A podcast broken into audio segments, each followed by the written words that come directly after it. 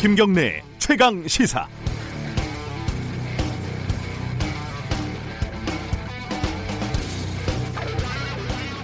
저라고 왜 억울하지 않겠습니까? 하루가 멀다 하고 언론 신뢰도가 세계 꼴찌니 바로 해도 기러기, 거꾸로 해도 기러기니 기레기군요. 일부 극성스러운 특정 정파 지지자들이 만들어내는 과장된 비판, 필요 이상의 비난, 이 정도로 한때는 저도 치부를 해봤습니다. 그런데 요즘 언론판에서 돌아가는 일을 보면은 이게 뭔가 근본적으로 문제가 있고 그 문제가 해결되기는커녕 점점 심각해지고 있다, 이런 생각이 듭니다. 공영방송 KBS의 방송을 총괄했던 기자 출신 정필모 전 부사장이 사임한 지 한 달 만에 집권 여당의 위성정당 앞에 줄을 섰습니다. 그런데 이 사람을 추천한 단체가 한국기자협회와 한국PD연합회였습니다. 기자와 PD, 그러니까 언론인을 대표하는 단체에서 특정 정당의 후보를 추천한다는 얘기는 듣도 보도 못한 해괴한 일입니다. 공정위에서 대기업 임원을 추천했다, 이렇게 얘기하면 뭐 적절한 비유가 되려나 모르겠습니다. 대통령에게 근거 없는 자신감이 뭐냐고 당당하게 묻던 김예령 전 경기방송 기자는 미래통합당에 당당하게 줄을 서서 대변인이 됐습니다. 그리고는 경기방송 폐업이 자기 질문 때문이라고 주장을 하면서 근거 없는 자신감을 또 과시하고 있습니다. 어제는 채널A라는 언론사의 기자라는 사람이 범죄자에게 접근을 해서 유시민의 비위 사실을 내놓지 않으면 더 가혹한 검찰 수사를 받을 거다, 이렇게 사실상 협박을 했다는 사실이 드러났습니다. 사건을 취재하라고 했더니 검찰과 한몸이 돼서 협박을 하고, 정치를 취재하라고 했더니 지가 정치를 하는 기자들, 직업적 윤리도 자존심도 독자에 대한 책임도 동료에 대한 염치도 없는 언론인들. 코로나 사태를 거치면서 언론에 대한 신뢰도가 공적 기관 중에 가장 낮은 청와대의 절반 정도로 떨어졌다. 이 조사 결과는 그래서 전혀 놀랍지가 않습니다. 4월 1일 월요일 김경래 최강시사 시작합니다.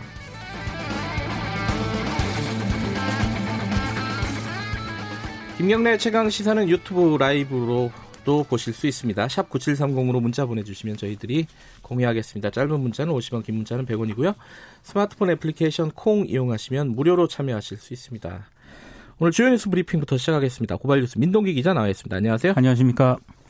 오늘이 만우절이죠? 네. 그래서 가짜 뉴스 조심하시기 바라겠습니다. 아침부터 이 가짜 뉴스가 범람하고 있는 것 같습니다. 저희들은 만우절 장난 안 치겠습니다. 아, 큰일 납니다, 요즘은. 예. 자, 코로나 얘기부터 좀 해보죠. 초중고 계약이 연기가 됐고, 연기된 것도 온라인 계약으로 대체를 한다, 당분간은. 네. 이렇게 발표가 됐죠. 일단 고3과 중3이 9일 먼저 계약을 하고요. 네. 순차적으로 진행이 되는데, 16일에는 고1, 2와 중1, 2, 그리고 초등학교 4, 5, 6학년이 온라인 계약을 합니다. 네. 초등학교 1, 2, 3학년은 4월 20일 온라인 계약을 하는데요. 학년과 상관없이 개학 후 이틀은 적응 기간으로 일단 분류가 되고요. 이 기간도 수업 일수에 포함이 됩니다. 다만 유치원과 어린이집은 온라인 수업 방식이 적절하지 않다고 판단을 해서 네. 개원 기준이 충족이 될 때까지 휴업을 연장하기로 했습니다. 수능도 당초 예정보다 2주 늦춰져서요. 12월 3일 실시가 되는데요. 이에 따라서 수시, 이 학교생활기록부 작성 마감일도 9월 16일로 늦춰졌고요. 그리고 6월과 9월 모의고사도 있거든요. 이것도 2주씩 연기가 됐습니다. 이게 근데 걱정이 많습니다. 대학도 온라인 계약을 했잖아요. 네. 근데 막 서버 다운되고 접속이 잘 안 되고 이게 한바탕 난리였는데 초중고는 뭐 인원이 그거와 비교할 수 없을 정도로 많으니까요. 그 학생들 생각을 해보시면 네. 온라인 수업이라고 하는 게 다른 행동을 할 가능성도 많잖아요. 그러니까요. 이게 학교에서 교실에서도 이게 집중이 잘 안 된. 뭐 선생님들도 걱정이실 거고 학부모들도 네. 걱정이고 애들도 저희 애도 걱정이더라고요. 이게 그렇게 수업을 안 해봤는데 모두 다 걱정이에요. 그래서 온라인 수업, 온라인 교육의 전문가이기도 하죠. 이범 교육평론가 모시고 조금 있다가 연결해서 얘기 좀 들어보겠습니다. 어떻게 해야 되는지, 어떤 부분의 준비를 좀 철저히 해야 되는지요. 네. 그리고 제가 오프닝 얘기할 때 오늘이 월요일이라고 얘기했던군요. 죄송합니다. 만우절이라서 네. 수요일입니다. 죄송합니다. 텔레그램 관련된 요새는 정확하게 성착취 동영상 거래 사건 네. 뭐 이런 정도로 표현을 하더라고요. 피해자 가해자인가요? 피해자의 신원이 특정이 됐다. 20명. 네. 예. 근데 이 피해자 가운데 절반가량이, 그러니까 검찰이 확인한 피해자 가운데 절반가량이 미성년자인 것으로 확인됐습니다. 절반이나요? 네. 검찰 수사팀이 어제 조주빈을 4번째 소환해서 조사를 했는데요. 네. 변호사를 선임을 했더라고요. 그리고 어제 오후부터 이 변호사가 이제 수사에 참여를 하고 있는데, 조사에 접견을 했습니다. 조주빈 씨를. 네. 근데 접견한 변호사가 조주빈 본인이 잘못을 반성을 하고 있고 음란물을 유포한 점을 인정했다고 밝혔고요. 네. 다만 유료 회원 수 등에서 차이가 있다, 이렇게 전했습니다. 조주빈 씨는 변호사에게 경제적 문제가 범행 동기다라고 설명을 했고 범죄 수익은 1억 남짓이라고 주장을 한 것으로 전해지고 있습니다.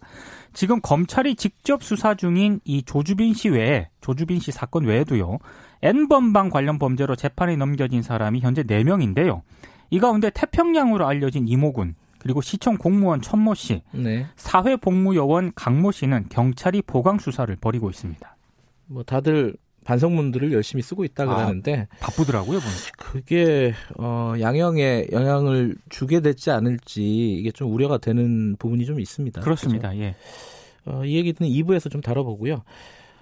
제가 오프닝에서 잠깐 얘기를 했었는데 채널A 기자가 신라젠 대주주죠. 이철 씨에게 접근을 해서 네. 유시민의 비위 사실을 내놔라. 네. 이렇게 사실상 뭐 협박 비슷한 걸 했다. 이게 MBC 보도였죠? 어제 MBC가 단독으로 보도를 했고 네. 지금까지 굉장히 떠들썩합니다. 실검 네. 1위에 올라있던데요. 네. 일단 신라젠 행사에 유시민 노무현 재단 이사장이 강의를 한 적이 있거든요. 맞아요. 예. 예. 근데 이제 이 비위를 알고 있으면 채널A 기자가 네. 자신에게 털어놓으라면서 전 신라젠 대주주 이철 씨에게 접촉을 했다는 겁니다. 네. 근데 방식이 논란입니다. 현직 검사장과의 친분을 앞세워서 가족은 다치지 않게 해주겠다, 이런 조건으로 유시민 이사장을 엮을 수 있도록 협조를 하라, 이렇게 이제 얘기를 했다는 건데요. 네. 이철 전 대표는 지난해 9월 당국의 허가 없이 투자금을 모은 혐의로 징역 12년의 대법원 확정 판결을 받았고요. 네. 지금 남부구치소에 수감이 되어 있습니다. 근데 지난달 17일부터 채널A 기자가 이철 전 대표에게 모두 4통의 편지를 썼다고 합니다. 네. 그러니까 검찰이 신라젠의 미공개 정보 이용 의혹에 대한 수사를 다시 시작을 했으니 유시민 이사장을 비롯한 현 여권 인사들의 관련성에 대해서 알고 싶다, 이제 이렇게 얘기를 했다는 건데. 이건 당연히 다들 알고 싶은 거죠. 그렇습니다. 그런데 예. 통상적인 취재 방식하고는 상당히 좀 벗어나 있습니다. 예. 저도 기자지만 이런 식으로 취재를 하진 않거든요. 네. 일단 저 이철 전 대표 같은 경우에는 지인을 일단 내세워서 이 기자를 만나보도록 했다고 하는데, 만났을 때 MBC 보도에 따르면 이 채널A 기자가 유시민은 솔직히 개인적으로 한번 쳤으면 좋겠다, 유시민을 치면 검찰에서도 좋아할 것이다, 이렇게 얘기를 한 것으로 나와 있고요. 만약에 여권 인사의 관련성을 먼저 제보하지 않는다면 검찰에 더 가혹한 수사를 받을 수 있다. 이건 뭐 사실상 협박이나 마찬가지인 것 같고요. 그러면서 제보를 하면 검찰에서 선처를 받을 수 있도록 도와주겠다. 네. 이런 말까지 했다고 합니다. 해당 검사장과의 통화 녹취록도 이 전 대표 지인을 만난 자리에서 읽어줬다고 하는데요. 해당 검사장이 채널A 기자에게 언론에서 신라젠 사건을 한번 때려보라. 당연히 반응이 오고 수사도 도움이 되고 검찰과 언론 양쪽에 도움이 되는 것이다. 이런 내용이 언급이 되어 있습니다.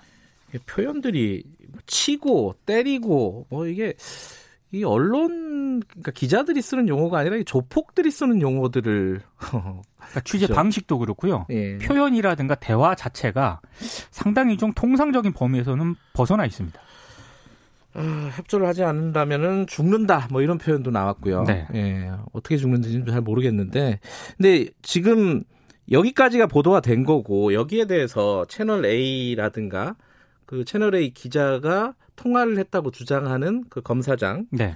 그쪽 반응은 어떤가요? MBC 쪽의 채널A 측에서 이렇게 입장을 밝혔습니다. 그러니까 이철 전 대표 쪽에서 검찰의 선처 약속을 받아달라는 부적절한 요청을 했고 네. 이런 사실을 파악한 뒤에 네. 그 취재 기자에게 취재 중단을 지시를 했다는 겁니다. 부당한 요구를 받아들인 적은 없지만 취재원 대응 방식에 문제가 있었는지 진상조사 중이다. 이런 입장을 밝혔고요. 대응 방식에 문제의 소지가 있다는 뉘앙스네요. 일단은 조사 중이라는 거니까요. 그렇습니다. 예. 그리고 어제 MBC 보도 직후에 채널A가 그 또 입장을 내놓았는데요. 네. MBC는 검찰의 선처 약속을 요구한 취재원과 채널A 기자가 만나는 장면을 몰래카메라로 촬영을 하고 네. 취재원으로부터 기자와의 대화를 몰래 녹음한 내용을 받아서 보도를 했다. 네. MBC가 사안의 본류인 신라젠 사건 정관계 연루 의혹과 무관한 취재에 집착한 의도와 배경이 의심스럽다라고 네. 반박을 했습니다. 해당 검사장이 있지 않습니까? 보도 내용을 전면 부인을 했습니다. 자신은 신라젠 사건 수사를 담당하지도 않았고 사건과 관련해서 언론에 수사 상황을 전달하거나 녹취록과 같은 대화를 한 사실이 전혀 없다고 밝혔고요. 네. 그리고 서울 남부지검이 이걸 수사를 하고 있거든요. 남부지검도 신라젠 사건과 관련해서 종편 기자를 접촉하거나 수사 내용을 언론에 유출한 사실이 없다며 관련성을 또 전면 부인을 했습니다. 이건 뭐 사실 간단한 문제입니다. 그 검사장하고 채널A 기자는 특정이 돼 있기 때문에 그렇습니다. 예. 통화를 어떻게 했는지 그것만 확인해 보면 되는 거거든요.